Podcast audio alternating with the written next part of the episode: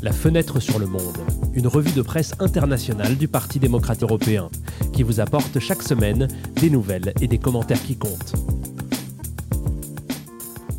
Bonjour et bienvenue dans ce 13e épisode de la deuxième saison de Fenêtre sur le Monde. Nous sommes le vendredi 18 novembre et dans ce podcast, nous allons entendre les meilleurs éditoriaux d'Europe et du monde sur la réunion des chefs d'État du G20, sur le changement climatique au cœur de la COP27 et sur le déroulement de la guerre en Ukraine. Commençons tout de suite par la première série d'éditoriaux. Nous commençons cette revue de presse euh, en parlant du G20 qui s'est tenu cette semaine à Bali en Indonésie. Le G20, pour rappel, est une réunion annuelle des chefs d'État des 19 pays du monde qui contribuent le plus à l'économie mondiale ainsi que des représentants de l'Union européenne. Les pays de l'UE qui participent au sommet sont les suivants, la France, l'Italie, l'Allemagne, auxquels s'ajoutent l'Espagne et les Pays-Bas qui ont été invités pour cette édition. Le président ukrainien Volodymyr Zelensky était également présent, le grand absent de cette année était le président russe Vladimir Poutine. À sa place, représentant l'État russe, se trouvait le ministre des Affaires étrangères Sergei Lavrov. La conférence a également marqué euh, la première rencontre en face à face entre le président chinois Xi Jinping et le président américain Joe Biden. Nous commençons notre série d'éditoriaux dans le sud de l'Europe avec euh, le journal espagnol El País. Pour l'éditorial espagnol, nous devons engager la Chine pour la paix. Il est encourageant, lit-on dans l'article, que la Chine soit au centre de cette conversation internationale anxieuse contre la guerre et la menace nucléaire. En effet, la Chine serait dans une position privilégiée en tant que médiateur, en tant qu'allié de la Russie. Le géant asiatique maintient ainsi une sorte d'équidistance entre l'agresseur, le Kremlin, et l'agressé, l'Ukraine de Zelensky. D'autre part, les journalistes notent l'isolement de Lavrov, le ministre russe des Affaires étrangères, et donc de la Russie sur la scène mondiale. Lavrov était une présence fugace au sommet, évitée dans les réunions et les photos de famille par la majorité des représentants des démocraties. Toutefois, il ne sera pas facile d'impliquer la Chine dans le processus de paix, car le dialogue entre Xi Jinping et Biden a été très franc, ce dernier critiquant l'état désolant des droits de l'homme en Chine ainsi que sa proximité avec Taïwan. C'est ce changement de climat, concluent les chroniqueurs, qui est le résultat le plus tangible de la réunion, avertissant qu'une déconnexion totale économique économique et financière avec la Chine conduirait à un désastre économique, social, environnemental et probablement politique. L'éditorial suivant vient du cœur de l'Europe et des pages du journal français Le Monde. Si au G20 de Bali, Biden et Xi ont réitéré les positions en essayant d'éviter toute rhétorique belliqueuse, écrivent les chroniqueurs français, les questions ouvertes entre Washington et Pékin restent structurelles et leur rivalité continuera de peser sur une grande partie des relations internationales. önerelim. Cette détente est en soi une bonne chose, le monde traverse déjà suffisamment de crises et il faut à tout prix éviter une guerre froide entre les deux superpuissances. De plus, souligne l'éditorial, pour lutter contre le changement climatique, il faut une coopération entre les deux pays les plus polluants du monde. Biden et Xi Jinping ont tous deux des antécédents favorables en matière de politique intérieure, ce qui favorise la recherche d'une grammaire commune, bien qu'embryonnaire. Une plus grande stabilité intérieure est également susceptible de se traduire par une plus grande stabilité géopolitique. Toutefois, comme nous l'avons précisé au début, les problèmes qui divisent la Chine et les États-Unis sont structurels. Le géant asiatique a mis l'accent sur sa politique à l'égard de Taïwan, qu'il considère comme une partie intégrante de son territoire, tandis que les États-Unis poursuivent la guerre commerciale avec Pékin initiée par Donald Trump, multipliant les barrières commerciales pour préserver un avantage technologique. La rivalité entre Washington et Pékin continuera donc à peser sur une grande partie des relations internationales. Quant aux autres acteurs du paysage géopolitique et en particulier les États européens, ceux-ci ne peuvent que prendre acte et conclure qu'ils défendront mieux leurs intérêts ensemble qu'isolément. Nous traversons maintenant la frontière vers l'Allemagne pour découvrir le dernier éditorial sur le sujet. Nous écoutons ce que Stéphane Cornelius, journaliste au Süddeutsche Zeitung, pense du G20. Cornelius prend note du climat qui règne parmi les représentants et chefs d'État participant au sommet. Lorsque le sujet de la guerre en Ukraine est abordé, assez cette guerre nuit à tout le monde et ne profite à personne. Une pensée qui, selon le chroniqueur, sera renforcée après la chute d'un missile en Pologne cette semaine. On peut presque parler d'un consensus mondial, affirme M. Cornelius, soulignant que les habitants des États représentés représentent plus de deux tiers de la population mondiale, même des États qui avaient été jusqu'alors plus ambigus sur la guerre, comme l'Inde, les États d'Asie du Sud-Est, mais aussi le représentant de certains États africains et le Brésil ont pris clairement position contre la Russie, malgré les protestations de la Russie dont les représentants ont même quitté certaines réunions en signe de protestation. Certaines relations entre pays qui avaient été aigris semblent se renforcer. Tout cela ne mettra pas fin à une guerre et ne fera pas des agneaux des loups, conclut le chroniqueur, mais le monde a retrouvé une certaine prévisibilité. Le deuxième sujet de la journée concerne une autre réunion internationale importante, la COP27. La COP27 a débuté le 6 novembre à Sharm el-Sheikh en Égypte et se terminera aujourd'hui. Le sujet sur la table du sommet est bien évidemment la lutte contre le changement climatique. Pour le premier éditorial sur la COP27, nous partons dans l'Europe du Sud, dans les pages du journal italien La Repubblica. Le changement climatique est le défi le plus important de notre époque. Tel est l'avis d'un appel signé par 33 journaux adressés aux représentants réunis à Sharm el-Sheikh.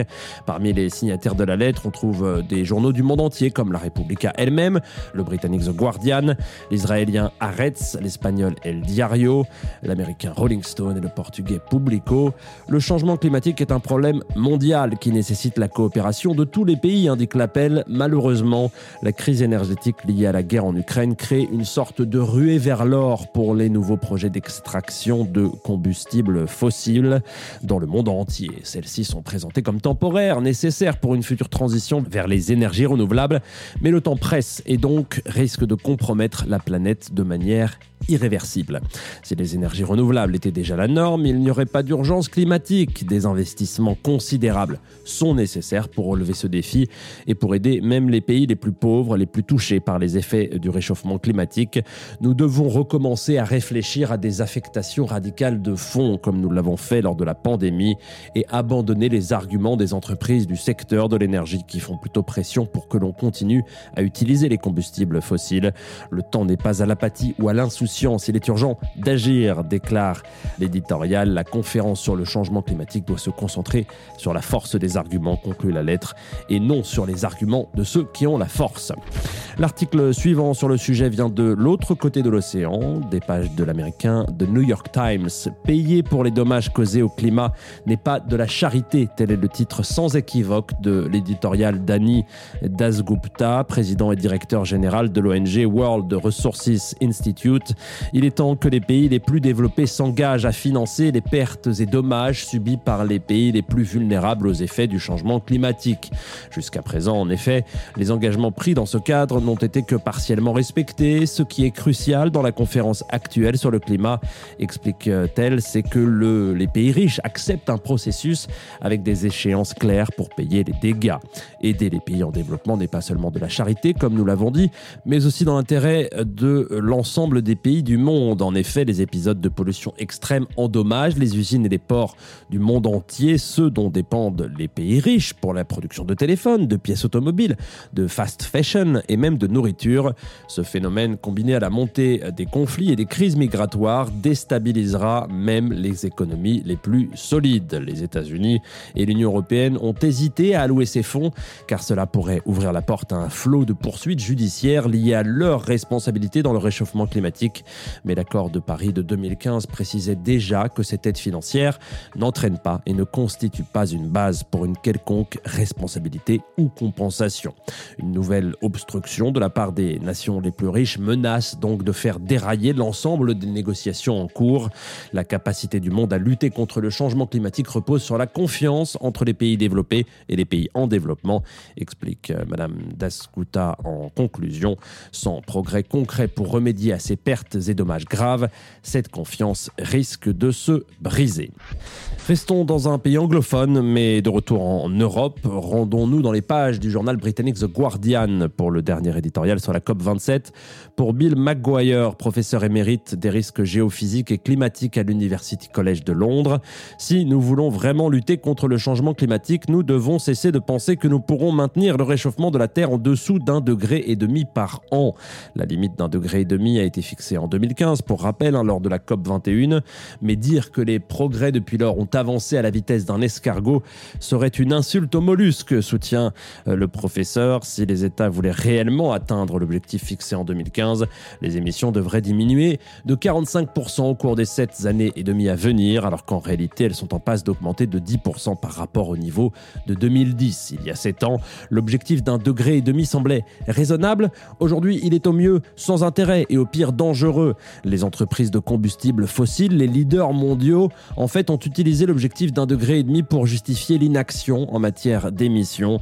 Selon M. McGuire, avec le recul, il est clair que le fait d'avoir un objectif spécifique était contre-productif et que nous ferions mieux de nous battre pour arrêter chaque fraction de degré d'augmentation de la température. Dans ces conditions, une augmentation de plus d'un degré et demi signifierait que l'effondrement du climat est inévitable. À ce moment-là, les gouvernements et les entreprises n'auront aucun moyen de se justifier. Tout n'est pas perdu pour autant. Si une hausse des températures au-delà de ce seuil est inévitable, nous pouvons encore nous battre pour chaque 0,1 degré. En ce sens, chaque tonne de dioxyde de carbone en moins dans l'atmosphère est une victoire, même si c'est temporaire, espère le professeur en conclusion. Atteindre cette étape fatidique pourrait enfin galvaniser l'action sur les émissions nécessaires pour éviter qu'un avenir dangereux ne se transforme en cataclysme. Nous terminons cette revue de presse en évoquant le drame du conflit entre la Russie et l'Ukraine. Il y a deux principaux développements récents dans la guerre. À la fin de la semaine dernière, l'armée ukrainienne a libéré et repris le contrôle de la ville de Kherson, dans le sud du pays, le long de la rivière Dnipro. Kherson était l'une des villes tombées aux mains des Russes au début du conflit et se trouve dans les territoires que le Kremlin avait décidé unilatéralement d'annexer à la suite d'un référendum organisé sous la menace de l'armée. L'annexion n'avait pas été reconnue par la communauté internationale. Le deuxième événement plus inquiétant est la mort de deux civils polonais qui se trouvaient à la frontière avec l'Ukraine après la chute d'un missile sur le territoire polonais. dès que la nouvelle est tombée, une réunion d'urgence des pays du G7 et de l'OTAN s'est tenue à Bali en Indonésie, où, comme nous l'avons déjà entendu, se tient le G20. Commençons par un éditorial sur ce sujet et l'opinion de John Luca Di Feo, journaliste à la Repubblica. Pour le journaliste, les missiles qui ont touché la Pologne font de ce que beaucoup craignent un risque plus concret, l'escalade du conflit et le risque que la guerre dépasse les frontières de l'Ukraine. L'attaque, en fait, volontaire ou non, pourrait justifier formellement la mobilisation de l'Alliance Atlantique au titre de l'article 5. L'article 5, pour rappel, est l'article fondateur de l'Alliance Atlantique, celui qui prescrit la défense collective en cas d'attaque extérieure. Cet article n'a été activé qu'une seule fois dans l'histoire, après l'attaque des tours jumelles du 11 septembre 2001. Jamais auparavant, au cours de la guerre en Ukraine, nous n'avons été aussi proches de la perspective concrète d'une escalade du conflit. Il n'y a toujours aucune certitude quant à l'origine de l'attaque et le Kremlin et Kiev s'accusent mutuellement. Il y a cependant une responsabilité russe dans ce qu'il se passe, déclare Difeo. L'armée russe, en effet, avec sa décision de bombarder les villes et les centrales électriques ukrainiennes proches de la frontière avec la Pologne, aurait consciemment décidé de courir le risque que certains de ces missiles se retrouvent sur le territoire polonais. Ces décisions ignobles témoignent de la situation de crise à Moscou face aux conquêtes territoriales de l'armée ukrainienne. Dans les prochains jours, plus que jamais, les tensions et les divisions qui se sont accumulées au sein de l'OTAN depuis le début de l'invasion vont apparaître au grand jour. La situation est brûlante, conclut le chroniqueur, et tout geste risqué peut déclencher une réaction en chaîne. Il n'a jamais été aussi important qu'aujourd'hui d'établir les faits afin d'évaluer la réponse adéquate. Nous restons dans le sud de l'Europe, mais nous allons vers l'ouest et nous nous rendons euh, dans les pages du journal espagnol El País. Selon les journalistes espagnols, la reprise de Kherson permet à Zelensky de parler à nouveau de paix et de laisser entendre que la guerre pourrait connaître une issue favorable. Même les États-Unis et l'Union européenne se rendent compte que l'heure des négociations approche. Toutefois, c'est au gouvernement ukrainien de décider du moment de son lancement. Il est actuellement au milieu d'une contre-offensive. Personne ne peut honnêtement lui demander de cesser de défendre de toutes ses forces son foyer envahi. De son côté, le Kremlin a peut-être intérêt à entamer les pourparlers dans la mesure où il se trouve dans une position avantageuse avec un cinquième du territoire ukrainien entre ses mains. Mais l'orgueil et la rhétorique impérialiste de Poutine l'empêchent de saisir cette opportunité. Quant aux pays occidentaux, ils ne savent pas quand ils pourront s'asseoir à la table des négociations. Ce n'est pas à Washington ou à Bruxelles de fixer les termes et les conditions, mais au gouvernement légitime de l'Ukraine souveraine avec le soutien de son Parlement. À cette occasion, il faudra qu'ils puissent compter sur la même solidarité et l'assistance à la consolidation de la paix que leurs alliés européens et américains ont fourni jusqu'à présent. Le dernier commentaire euh, sur le sujet nous ramène en France, dans les pages du journal Le Figaro. Quelle paix pour l'Ukraine demande le journaliste Patrick Saint-Paul au début de l'éditorial. Les médiateurs occidentaux seraient désireux d'entamer des négociations non seulement pour mettre fin au massacre, mais aussi pour ralentir la spirale de crise énergétique, économique et inflationniste que la guerre a déclenchée. Cependant, il y a un obstacle majeur, trouver les prémices d'un compromis plausible, encouragé par les succès militaires de Kiev. Et alors que l'armée russe est sur la défensive, Zelensky appelle à la fin de l'occupation russe en Ukraine, une condition que Moscou a toutefois jugée inacceptable. Pour l'instant, donc, les choses semblent avancer lentement sur le front des négociations. Il faudra davantage de Kherson pour faire plier Moscou, tel est l'avis du chroniqueur. Le temps de la guerre n'a pas encore cédé la place à celui des négociations.